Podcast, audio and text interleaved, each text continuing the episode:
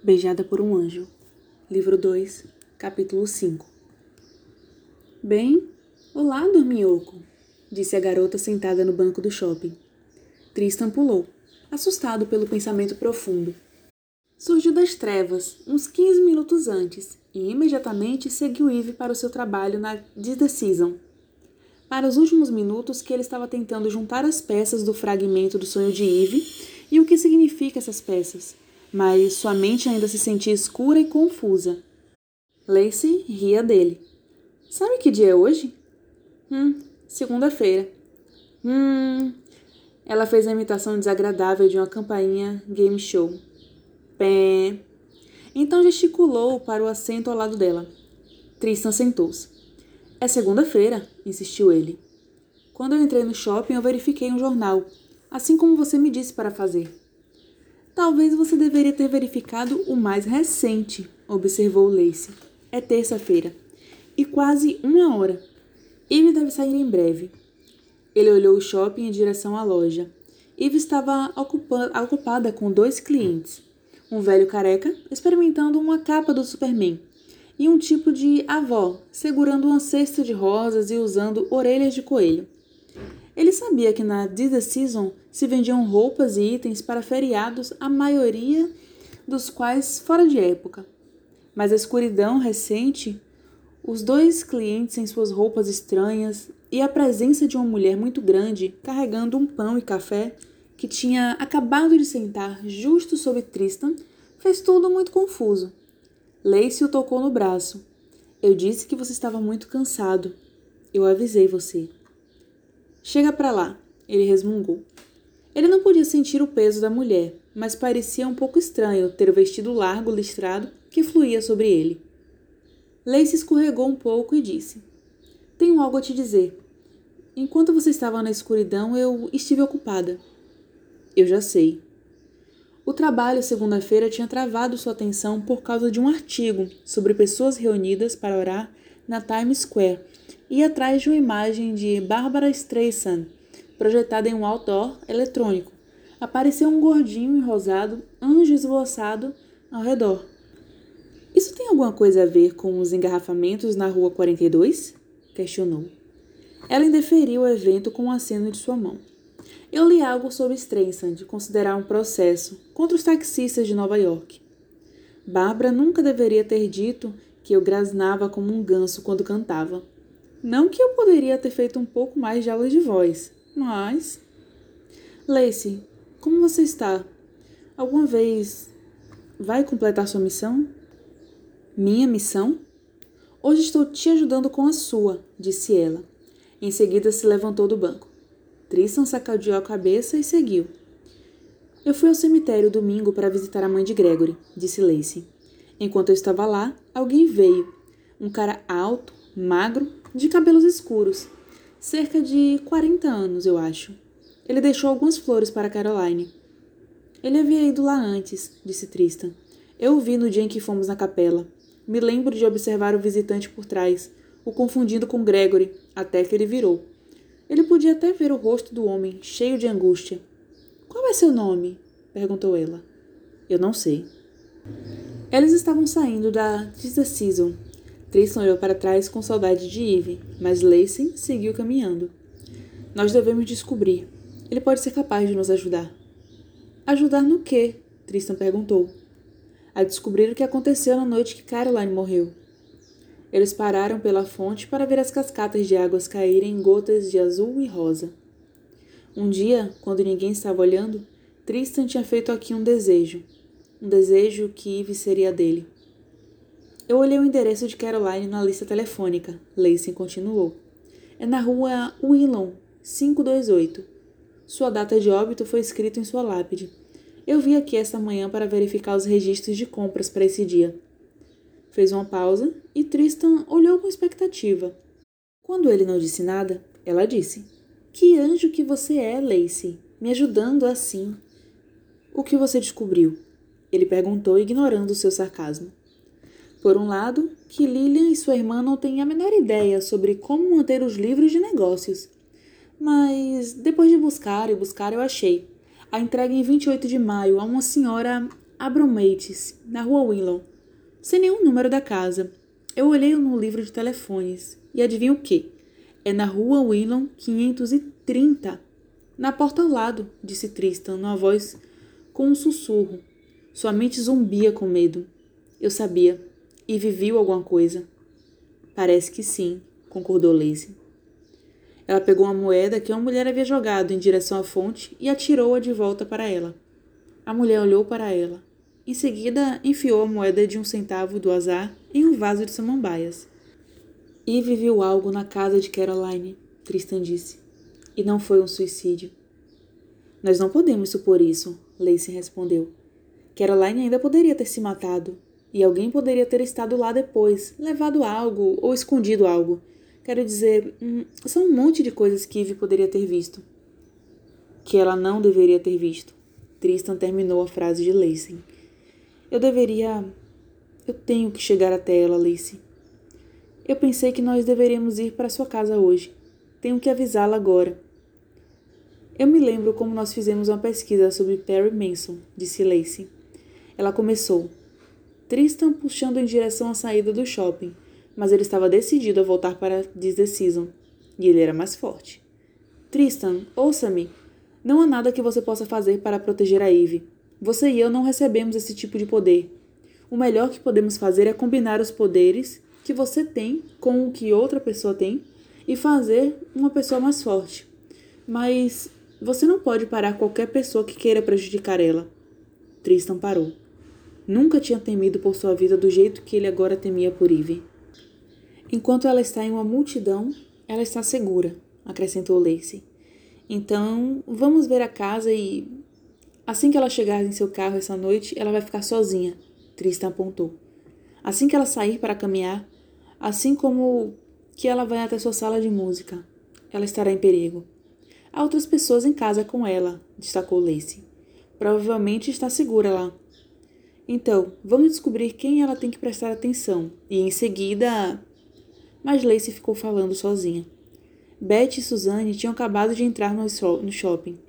Tristan as viu, virou-se rapidamente e começou a caminhar com elas. Ele achou que elas iam almoçar com Eve. Dessa vez, conseguiria comunicar-se com ela. Eve estava junto ao entrar na loja, e por um momento Tristan esqueceu que estava vendo ela apenas com algumas meninas, quando ele viu o olhar de boas-vindas em seu rosto, ele correu em direção a ela, só para achar que ela estava agora procurando por ele, em Susana e Beth. Ela nunca ficou mais fácil. A dor de estar perto dela, mas muito longe. Nunca parecia diminuir. Agora vá almoçar, Lilian estava dizendo para as meninas. É um dia tranquilo, por isso podem fazer compras. Certifique-se de dar uma olhada na loja nova. Aposto que eles não têm vento que brilham no escuro. Sinos. Não com forma de duendes e fadas, disse Beth. Toda vez que ela veio para a loja, ela tem um olhar de espanto total no rosto. Suzane tinha que voltar a tirá-la à porta. Tristan seguiu as meninas através do shopping. Elas pararam em uma vitrine de loja após a outra. E ele começou a ficar impaciente. Ele queria que Beth sentasse imediatamente e começasse a rabiscar em seu caderno. Ele pensou que elas nunca sairiam da loja. Beautiful You. Com todos os frascos e tubos e potes pequenos de coloridos. Ele começou a andar de um lado para o outro na loja e deu de cara com um Lacey. Ele não tinha percebido que ela tinha vindo junto. Se acalme, Tristan, disse Lacey. Eve está segura. Por agora, pelo menos. Que alguém corra atrás dela com uma lixa de unha. Então ela se apoiou em um canto como que hipnotizada com outras por centenas de cores. Tudo parecia muito com vermelho e rosa para ele. Tristan perguntou se alguma vez na próxima vida entenderia algum dos mistérios sobre as meninas, que deveria ser explicados. Suzanne, agora experimentando batom em seu braço, estava falando de um casamento na Filadélfia, que ela ia no final de semana. Eu queria que você viesse com a gente, Eve, disse ela. Mostrei ao meu primo a sua foto. Ele está definitivamente interessado. E ele é tão perfeito para você. Ótimo, pensou Tristan. Então você decidiu ir para o lago afinal? Beth perguntou. Ela estava provando uma touca de banho que mais parecia um cogumelo de prata. O lago, Suzanne disse surpreendida. Ela vai ficar em casa e você vai ficar com ela, Beth. Beth franziu a testa. Suzane, você sabe que eu não posso perder a minha reunião de família. Achei que ela ia para Filadélfia com você. Eve tinha se afastado delas. Eve, Suzane demandou. O quê? Ela começou a olhar para uma caixa de grampos de cabelo e não olhou para cima. O que você fará nesse final de semana? Ficar em casa. Suzane levantou suas sobrancelhas negras. Sua mãe está deixando você ficar sozinha? Ela acha que você e Beth estarão comigo. E eu estou contando com vocês duas para me cobrir. Ivy acrescentou. Lacey olhou para Tristan. Eu não sei qual é o grande problema, Ivy continuou. Eu gostaria de ter a casa só para mim umas vezes. E eu vou ter muito tempo para ensaiar para o festival, e ela me fará companhia. Mas ela não pode protegê-la, Tristan protestou. Eu só não gosto da ideia de estar deprimida e sozinha todo final de semana, Suzane afirmou. Aquela casa é muito grande muito solitária, Betty acrescentou. Ouça elas, Eve, Tristan falou. Eu disse a vocês duas, eu não vou para o Lago Jumper. Eu não posso. Isso tem a ver com Tristan, não é? disse Suzane. Eu não quero falar sobre isso, respondeu Eve. Tristan lembrou os planos que tinha feito na noite em que morreu. Eve contou como ela ia flutuar na luz do sol na parte mais profunda do Lago Jumper. Eu vou nadar sob o luar também. O luar? Ele disse. Você nadaria no escuro? Com você, eu faria. Lacey tocou o braço de Trista. Você tem que chegar até ela dessa vez. Ele assentiu. Eles seguiram as meninas fora da loja. Tristan foi tentando escorregar para dentro da mente de Beth e então encaminhá-la para uma mesa onde pudesse tirar seu bloco de escrita, mas ele não queria dar muitas instruções. Ela poderia começar a resistir. Beth parou de repente na frente da Electronic Wizard, e Tristan seguiu os olhos dela para onde estavam as telas dos computadores. Olhe! Olhe! Suzanne disse, cutucando Eve. Você pensa que Beth está olhando os caras? Há um notebook que eu quero, disse Beth. Lacey então veio rapidamente atrás dela. Tristan viu que a ponta de seus dedos pararam de cintilar. Ela deu um empurrão rápido, Beth tropeçou na porta e olhou para trás com surpresa, para Susana e Eve. Elas seguiram Beth para dentro, com Tristan e Lacey bem atrás delas. Posso ajudá-la? perguntou o vendedor. Ah, estou apenas olhando, disse Beth, corando. Posso experimentar seus modelos de tela? Ele apontou sua mão para a direção e afastou-se.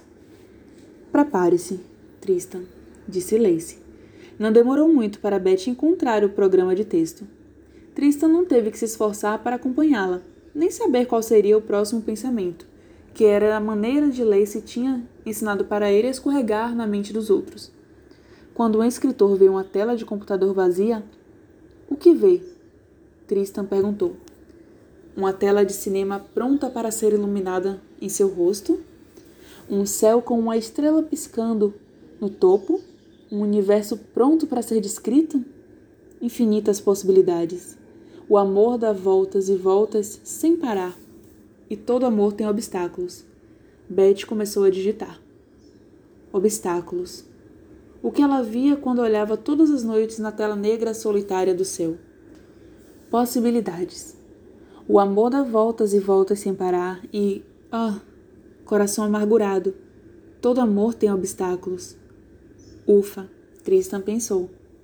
Ufa! Beth digitou. Em seguida, piscou ela. Fique com ela, Tristan, disse Lacey. Mantenha seu foco. Retrocede, excluir a palavra. Oh, coração amargurado. Tristan inspirou Beth. Ó, oh, coração amargurado, solitário coração. Beth digitou e então parou. Ambos estavam presos. Tristan então viu a conexão. Você não deve ficar sozinha em casa. Você não deve ficar em casa sozinha. Betty digitou. Não é seguro por si só, pensou ele. Não é seguro sozinha, ela escreveu. Então, antes que ele pudesse enviar-lhe uma mensagem sobre qualquer outra coisa, ela escreveu: Mas meu coração está segura sozinha com ele? Não, pensou ele. Sim, respondeu Betty. Não. Sim. Não. Sim Beth fez uma careta. Tristan suspirou. Claro, ela queria que o romance funcionasse, e ser a menina que estava olhando para o céu noturno é solitário. Mas Tristan queria emitir uma advertência. Se Eve estava sozinha com o cara errado. O que há de errado? perguntou Eve. Eu tenho essa sensação estranha de novo, disse Beth.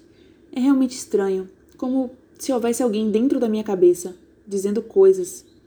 Ah, vocês escritores, Suzane bufou. Eve se inclinou para olhar a tela. Não, sim, não, sim. Ela leu. Depois riu um pouco triste. É, parece-me quando conheci Tristan. É Tristan, digitou Beth rapidamente. Eve parou de sorrir. Tristan pressionou, e Beth digitando tão rápido como ele pensou. Tenha cuidado, Eve. É perigoso, Eve. Não fique sozinha. Te amo, Tristan. Eve se endireitou. Isso não é engraçado, Beth. Isso é estúpido e cruel. Beth olhou para a tela, a boca aberta sem acreditar. Suzane inclinou-se para ler.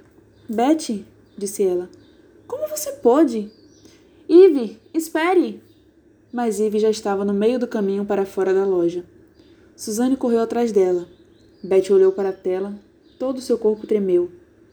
Tristan saiu da mente de Beth, exausto. Gostaria da impressão disso agora? O vendedor perguntou. Caminhando em sua direção, Betty sacudiu a cabeça lentamente e pressionando a tecla delete. Não dessa vez, disse ela com lágrima em seus olhos. Todo o esforço que Tristan tinha feito para alcançar Ivy essa semana falhou. E o que era pior, as suas tentativas de alertá-la a tinham empurrado para longe dele e daqueles que cuidam dela. Ela estava evitando Betty, e agora Philip também. Depois que o menino lhe disse que o anjo disse que ela não devia ficar sozinha. Tristan poderia tentar mais uma vez através de Will, mas ele sabia que Eve apenas construiria outra parede, uma mais alta. Quinta-feira, ele foi para o cemitério Riverstone Rise, planejando descansar um pouco na esperança de afastar as trevas sem sonhos, para que ele pudesse vigiar Eve no fim de semana longo. No caminho para sua própria tumba, Tristan resolveu ir ao mausoléu de Caroline e ver se tinha rosas frescas que tinham sido deixadas lá. Ele pensou em Lacey, se ela estava certa. Eles tinham que descobrir quem era o visitante de Caroline e o que ele sabia sobre sua morte. Tristan arrastou ao longo da estrada do cemitério, como se ainda fosse de carne e sangue, medo de despertar os mortos em paz. No luar, as pedras brancas fizeram uma paisagem urbana, obeliscos imponentes como arranha-céus, mausoléus como mansões, as pedras embaixo arredondadas e brilhantes blocos retangulares, como bairros das pessoas comuns. Era uma cidade estranha e ainda a cidade dos mortos. Minha cidade, pensou sombriamente. Em seguida, ele reconheceu a pedra que marcava uma das esquinas da família Baines. Era um mausoléu bem cuidado, com algumas estátuas ornamentadas, figuras que pareciam assistir Tristan, quando ele se aproximou por trás da tumba de Caroline.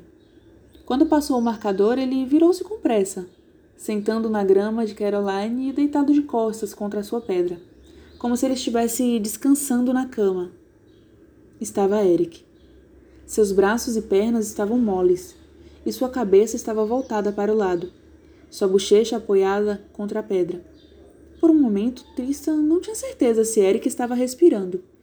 Mas, chegando mais perto, viu que os pálidos olhos de Eric estavam abertos, suas pupilas tão dilatadas que parecia como se ele tivesse bebido duas piscinas de noite. Ele estava respirando suavemente, e ele estava murmurando algo, algo que faz sentido apenas para a mente sob efeito de drogas. Tristan questionou se Eric era capaz de determinadas ações nesse estado. Ele poderia ficar de pé e andar? Com sua mente confusa como estava, será que ele poderia fazer algo que ele desejaria mais tarde não ter feito? Materializando seus dedos, Tristan os correu através da palma virada para cima de Eric. Eric agarrou os dedos de Tristan por um momento. Tristan foi capturado. Então, ele deixou os dedos e moveu livremente. Já faz um bom tempo, disse Eric, flexionando a mão que agarrou Tristan. Já faz muito tempo, Caroline. Me desculpe por isso. Muito vem acontecendo, muito mais do que ninguém sabe. Ele riu baixinho e apontou, como se ele pudesse vê-la diretamente na frente dele. Claro, você sabe. Eu não sei, Tristan respondeu. O que está acontecendo? Diga-me. Eric levantou a cabeça e, por um momento, Tristan pensou que ele tivesse ouvido a pergunta. Sim, provavelmente, disse Eric, respondendo a uma outra pergunta. Mas poderia ser, você sabe, confuso. Eu não gosto dessas coisas confusas. Confuso? Tristan questionou. O que isso significa? Complicado? Sangue? Eric se levantou, piscando os olhos, atentos à voz que ele ouvia em sua cabeça. O cabelo dele era quase branco ao luar, e seus olhos pareciam buracos que olhavam fixamente, perfurando Tristan. Você quer dizer Eve. O nome dela é Eve, Eric disse, acenando com a mão ossuda no ar. Passou diretamente através de Tristan, esfriando ele como o toque de um esqueleto. Bem, o que posso fazer? Eric disse. Você sabe onde eu estou, Caroline. Não me empurre. Deixe estar. Ele ficou em pé e ficou ali, balançando. Então ele começou a rir baixo. Sim, sim, disse ele. Essa semana todos estão indo para o lago, exceto Eve. Eric sorriu como se tivesse acabado de ouvir algo engraçado. Agora, isso não é uma coisa muito amável para dizer. O que? Em sua mente alucinado pelas drogas que ele achava que Caroline tinha dito. Ei! Eric gritou. Eu disse não me empurre! Ele andou dois passos para o lado. Cai fora, Caroline! Eu não quero mais ouvir você! Cai fora! Eric começou a correr, então, tropeçando nas placas e cambaleando de um lado para o outro, gritando com uma voz estranha e estridente: Cai fora, Caroline! Cai fora! Cai fora! Tristan observou até que ele desapareceu no caminho. Ele tentou imaginar a outra metade da conversa de Eric. O que Eric pensou que Caroline queria que ele fizesse? Horripilantes pensamentos inundaram a mente de Tristan. Então ele se acalmou e, concentrando toda a sua energia, gritou: Caroline, você está aí? Ele chamou três vezes, esperando que, cada vez que ela respondesse, mas seus sentidos de anjo lhe haviam dito que o silêncio não tinha nada lá, apenas um corpo frio. E suas respostas estavam apodrecendo com ela.